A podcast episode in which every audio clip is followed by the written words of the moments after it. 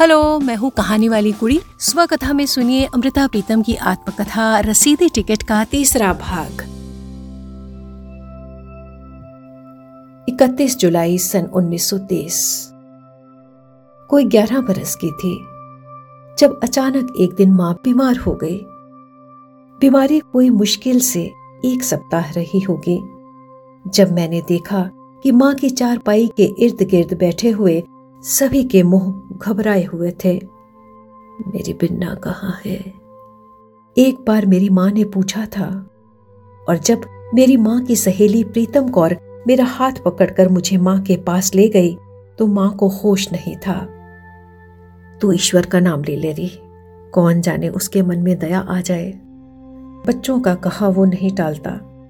मेरी माँ की सहेली, मेरी मौसी ने मुझसे कहा माँ की चारपाई के पास खड़े हुए मेरे पैर पत्थर के हो गए। मुझे कई वर्षों से ईश्वर से ध्यान जोड़ने की आदत थी, और अब जब एक सवाल भी सामने था, ध्यान जोड़ना कठिन नहीं था। मैंने न जाने कितनी देर अपना ध्यान जोड़े रखा और ईश्वर से कहा, मेरी माँ को मत मारना। माँ की चारपाई से अब माँ की पीड़ा की कराहते हुई आवाज़ नहीं आ रही थी। पर इर्द गिर्द बैठे हुए लोगों में एक खलबली सी पड़ गई थी। मुझे लगता रहा, बेकार ही सब घबरा रहे हैं। अब माँ को पीड़ा नहीं हो रही है। मैंने ईश्वर से अपनी बात कह दी है, वो बच्चों का कहा नहीं टालता। और फिर माँ की चीखों की आवाज़ नहीं आई, पर सारे घर की चीखें निकल गई। मेरी माँ मर गई थी। उस दिन मेरे मन में रोष उबल पड़ा। ईश्वर किसी की नहीं सुनता, बच्चों की भी नहीं। ये वो दिन था जिसके बाद मैंने अपने वर्षों का नियम छोड़ दिया। पिताजी की आज्ञा बड़ी कठोर होती थी, पर मेरी जिद ने उनकी कठोरता से टक्कर ले ली। ईश्वर कोई नहीं होता। ऐसा नहीं कहते। क्यों? वो नाराज़ हो जाता है। तो हो जाए। मैं जानती हूँ ईश्वर कोई नहीं है। तू कैसे जानती है? अगर वो होता तो मेरी बात ना सुनता। तूने उससे क्या कहा था? मैंने उससे कहा था, मेरी माँ को मत मारना। तूने उसे कभी देखा है? वो दिखाई थोड़े ही देता है। पर उसे सुनाई भी नहीं देता। पूजा पाठ के लिए पिताजी की आज्ञा अपनी जगह पर अड़ी हुई थी और मेरे सिद्ध अपनी जगह। कभी उनका गुस्सा उबल ही पड़ता और वो मुझे पालथी लगवाकर बिठा देते। दस मिनट आँखें मीच कर ईश्वर का चिंतन कर। बाहर, जब शारीरिक तौर पर मेरी बचकाने उम्र उनके पितरी अधिकार से टक्कर ना ले सकती, तब मैं आलती पालथी मारकर बैठ जाती। आँखें मीच लेते, पर अपनी हार को अपने मन का रोष बना लेते।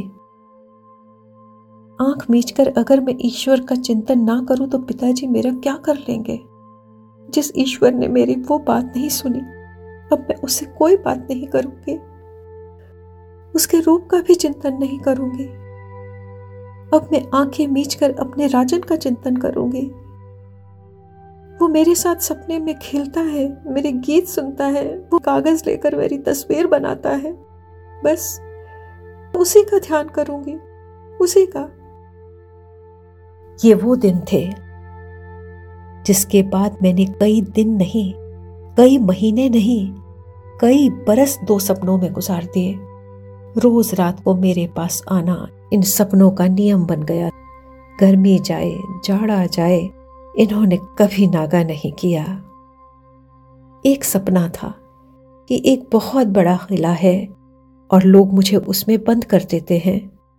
बाहर पहरा होता है, भीतर कोई दरवाज़ा नहीं मिलता। मैं उस किले की दीवारों को उंगलियों से टटोलती रहती हूँ, पर पत्थर की दीवारों का कोई हिस्सा भी नहीं पिघलता। सारा किला टटोल टटोल कर जब कोई दरवाज़ा नहीं मिलता तो मैं सारा ज़ोर लगाकर उड़ने की कोशिश करने लगती हूँ। मेरी बाहों का इतना ज़ोर लगता है, इतना ज़ोर लगता है कि मेरी सांस चढ़ जाती है। फिर मैं देखती हूँ, मेरे पैर धरती से ऊपर उठने लगते हैं। मैं ऊपर होती जाती हूँ। और ऊपर। और फिर किले की दीवार से भी ऊपर हो जाती हूँ। सामने आसमान आ जाता है। ऊपर से मैं नीचे निगाह डालती हूँ। किले का पहरा देने वाले घबराए हुए हैं। गुस्से में बाहें हिलाते हुए पर मुझ तक किसी का हाथ नहीं पहुँच सकता। और दूसरा सपना था कि लोगों की एक भीड़ मेरे पीछे है। मैं पैरों से पूरी ताकत लगाकर दौड़ती हूँ। लोग मेरे पीछे दौड़ते हैं। फासला कम होता जाता है और मेरी घबराहट बढ़ती जाती है। मैं और ज़ोर से दौड़ती हूँ। और ज़ोर से और सामने दरिया आ जाता है। मेरे पीछे आने वाले लोगों की भीड़ में खुशी बिखर जाती है। आगे कहाँ जाएगी? आगे कोई रास्ता नहीं है। आगे दरिया बहता है। और मैं दरिया पर चलने लगती हूँ। पानी बहता रहता है। पर जैसे उसमें धरती जैसा सहारा आ जाता है।